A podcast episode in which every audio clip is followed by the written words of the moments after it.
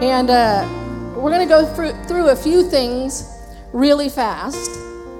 And then we're going to worship again, and there's going to be power in it. Some of y'all struggling with some stuff. You've been beat up by some stuff, and you don't realize the power in your mouth.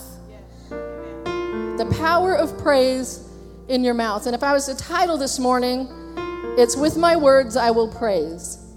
Yeah.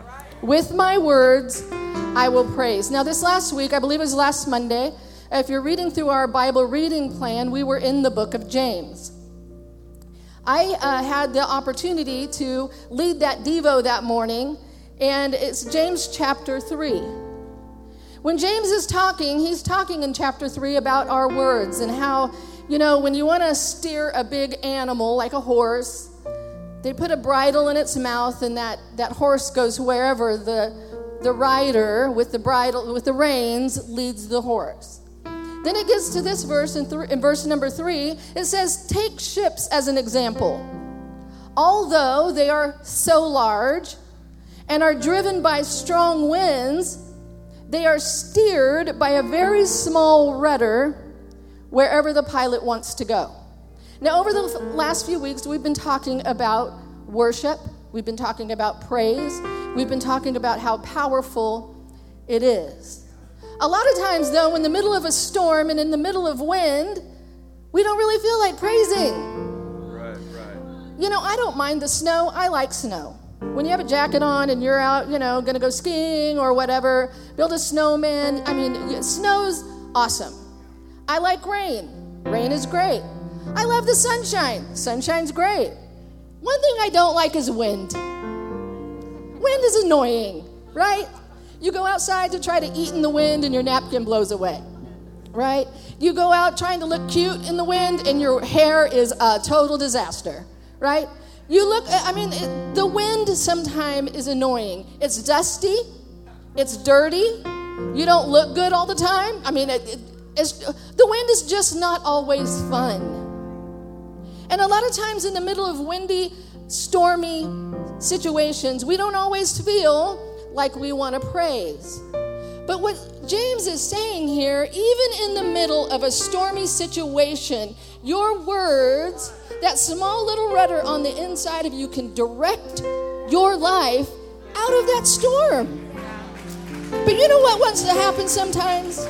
When we're in the middle of a storm, it's easy just to want to talk about the wind and how frustrating it is, how irritating it is, and how it's sand in my eyes. I hate the wind. I hate the wind. I hate the wind. And when we speak hating the wind, our rudder is stuck in a cycle in the middle of the storm. I want to remind us this morning, just like James said, we are the pilot of our own ship. I want you to say this with me. Say, I. Come on, everybody. I am the pilot of my own ship. See, we like to blame it on our ex wife or our ex husband. We like to blame it on our current financial situation. We like to blame it on what we don't see happening in the world right now. We like to blame it on other things. But at this point in time in our life, we are the pilot of our own ship. James says the small little rudder can get you out of whatever it is you need to get out of and can get you into whatever it is you need to go into. That's why praise, thanksgiving, and worship is so powerful.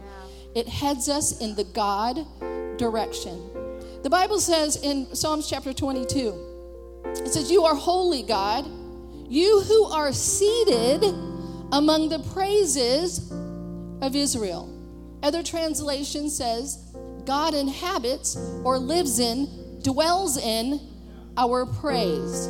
So when we worship corporately, when we at home are worshiping in the shower, driving down the road, maybe wherever it is that you open your mouth and worship, when we worship, the Bible says God actually shows up and lives in that. God shows up and He lives in that, in our praise. David knew this in Psalms 42. He says, Why am I so sad? Why am I so troubled? I'm going to put my hope in God And once again, I'm going to praise him. He knew how to get God big again in his life by praising him. Over the last few weeks, we've seen how the how praise has opened prison doors, right? I think Andrew talked about Paul and Silas when they were locked up in prison and they were beaten and bruised. Looked impossible for them to get out of that. But they opened their mouth and they praised. And God showed up in a mighty, mighty way. You know, I was reading in the book of Jonah. The Bible says Jonah was a disobedient man. God had told him to do one thing, and he says, I don't want to do that. And so he goes the opposite way. And if you know the story of Jonah and the whale, you know that his disobedience landed him in the ocean, swallowed by a big fish. He's in the middle. Imagine yourself swallowed by a big fish. I mean, some of y'all are like, how could that really happen? Well, the Bible's true. So he's in there smiling. He's, he's in, in, the, in the fish, and the Bible talks about him crying out to God and praying.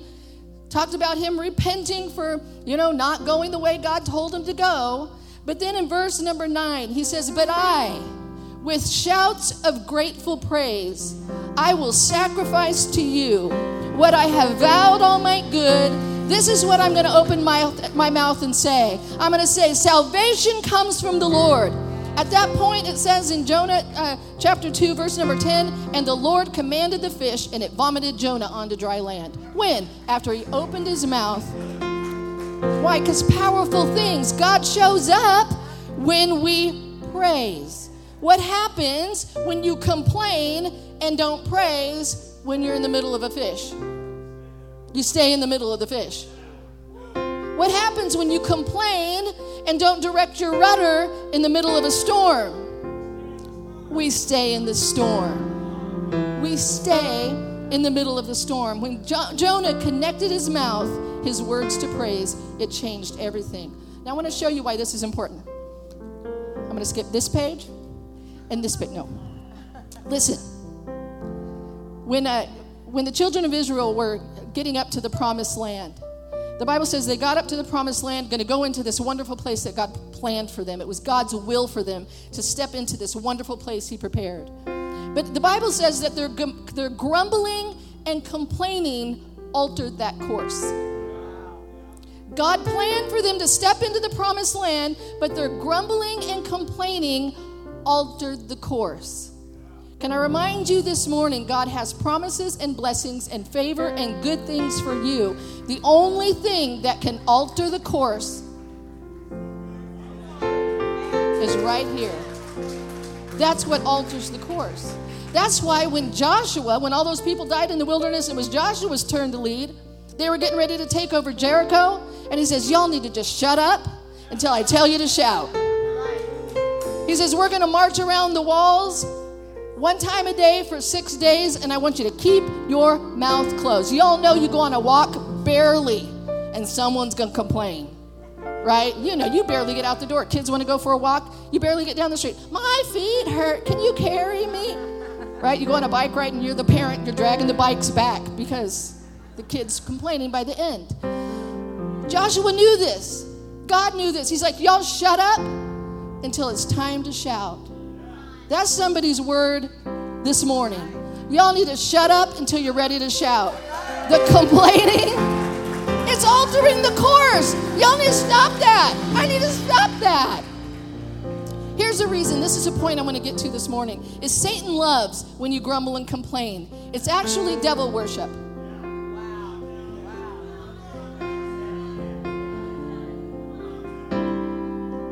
The devil loves when you grumble and complain because it's actually devil worship.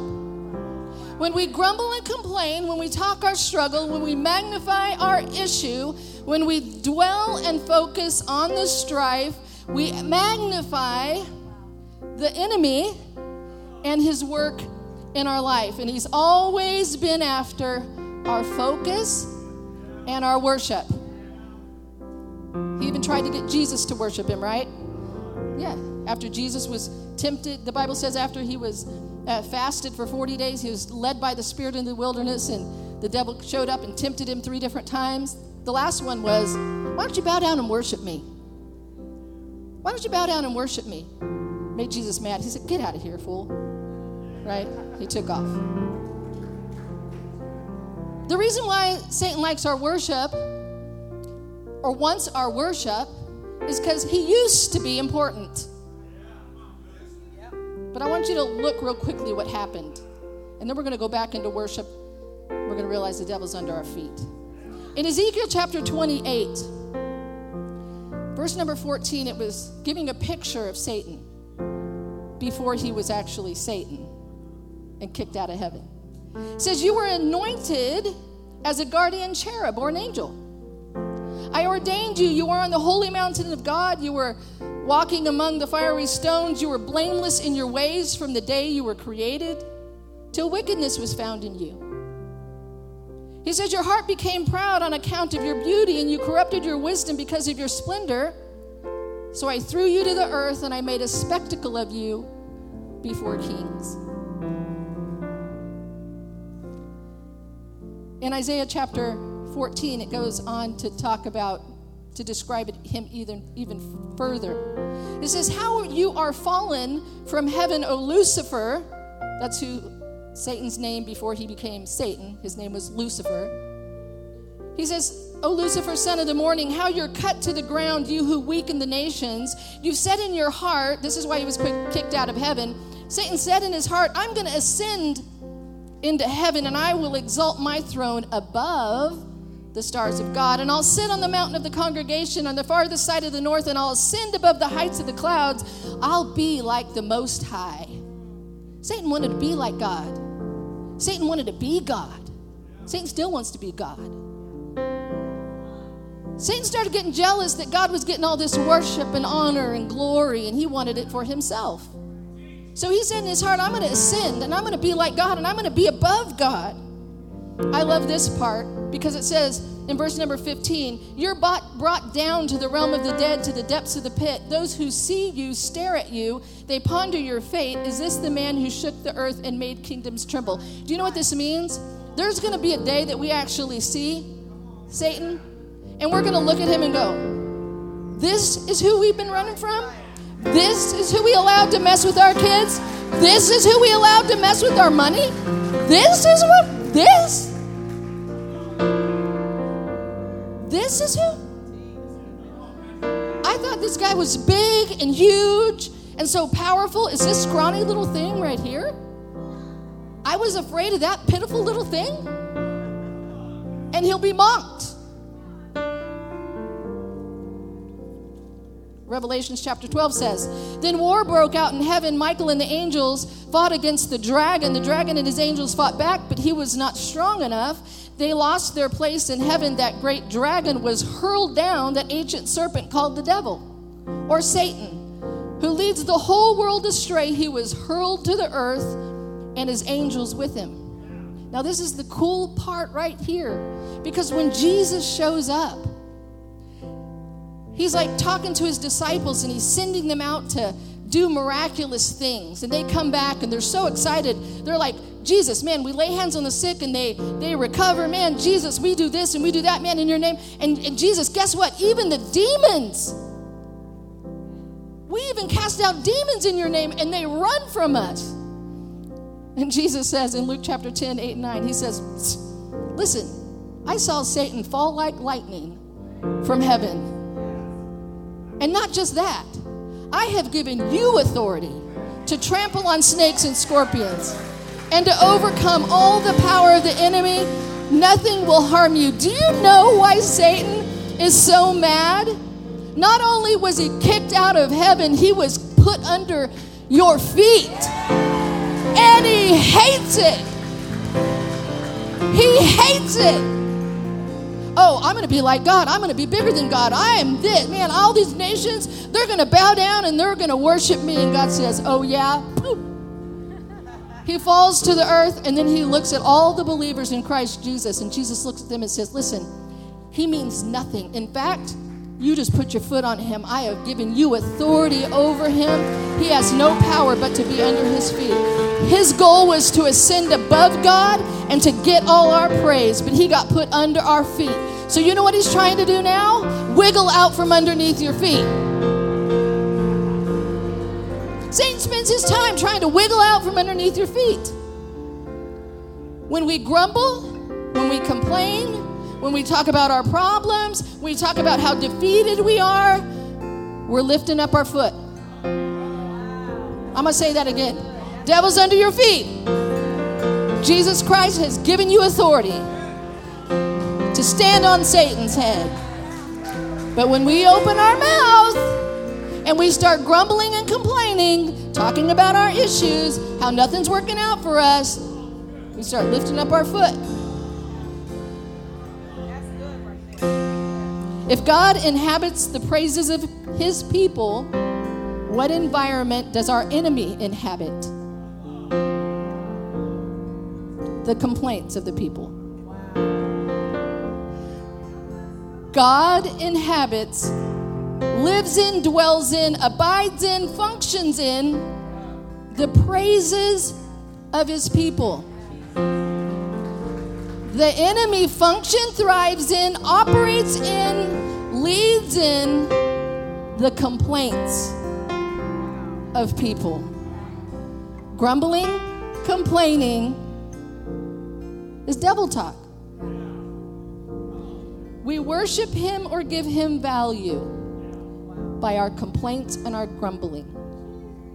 See, this is good news for us today because we can stop that.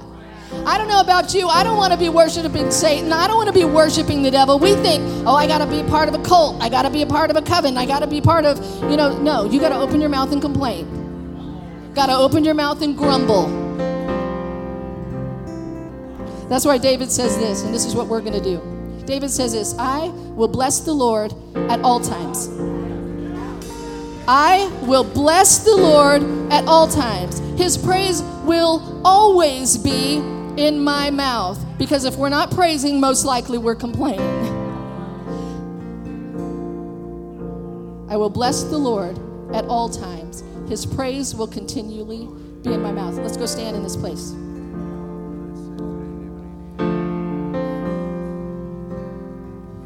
Next time you find yourself, because I can promise you this Holy Spirit living on the inside of you as a believer in Christ Jesus will make you aware of what you're saying. And when you start grumbling or complaining, or that temptation is there to do it, I want you to remember that when I grumble and complain, I'm let taking up my foot off the enemy's neck and I'm giving him access to my current situation.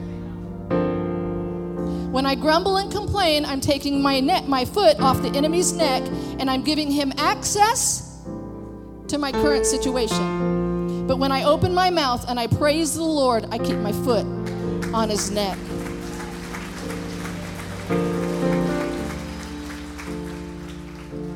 In Exodus chapter 15, and I'm going to stop with this because we're going to enter back into this song and we're going to open our mouth and we're going to start praising God. I don't know what it is you're facing. I don't know what it is you're, what you're going through, but I do know this. We all need to be led by the Spirit of God and need God in our everyday life. We certainly don't want to give the enemy access in any way. I love this because when the children of Israel passed through the Red Sea, they got to the other side of it and they turned around and all their enemies had drowned. And they opened up their mouth and they started declaring the goodness of God. I think in this room we just assume you know how to praise and worship God. Worshiping God, praising God, is just opening your mouth and declaring God's faithfulness and goodness. It can be one phrase, it can be 50 phrases. But it's important that we open our mouth and we declare the goodness of God. This is an example of what praise is. They came through the Red Sea, their enemies were destroyed. It says Moses and the Israelites sang this song. They said, I will sing to the Lord for he is highly exalted. Then it just started telling the story and thanking God for the story. He said, The horse and the driver he hurled in the sea. The Lord is my strength and my defense. He became my salvation. He's my God. I'll praise him. My Father's God. I'll exalt him. The Lord is a warrior. The Lord is his name. The enemy's chariots and army he hurled into the sea. Goes on to say, Who among who among the gods is like you? Who's like you, majestic in holiness, awesome in glory? It's just a matter of opening your mouth and saying, God, you are good. God, you are faithful. God, you have delivered me. God, you have redeemed me. I used to be broken and now I'm whole. God, you have healed and restored my mind. I used to walk in fear, but now my mind is sound and it's and it's filled with peace. We all in this room have a story of the good things God has done. I want to challenge you this week. Why don't you go home and write five of those things down? And when you're tempted to grumble and complain, you grab that paper out and say, God, I exalt you because you brought my life out of a pit. God, you brought restoration to my home. God, you're bringing soundness to my mind. God, you're giving me life and a future. The best days are still ahead of me. God, you surround me with favor like a shield. God, you promise to be my healer and my deliverer. God, I thank you for the authority we have in the name of Jesus. You can't think of anything else today, just say, Thank you, God, for you are good. God, you are good. Thanks for listening. If this impacted you and you'd like to partner with us, go to celebrationchurch.cc/give to help us reach people with the message of Jesus.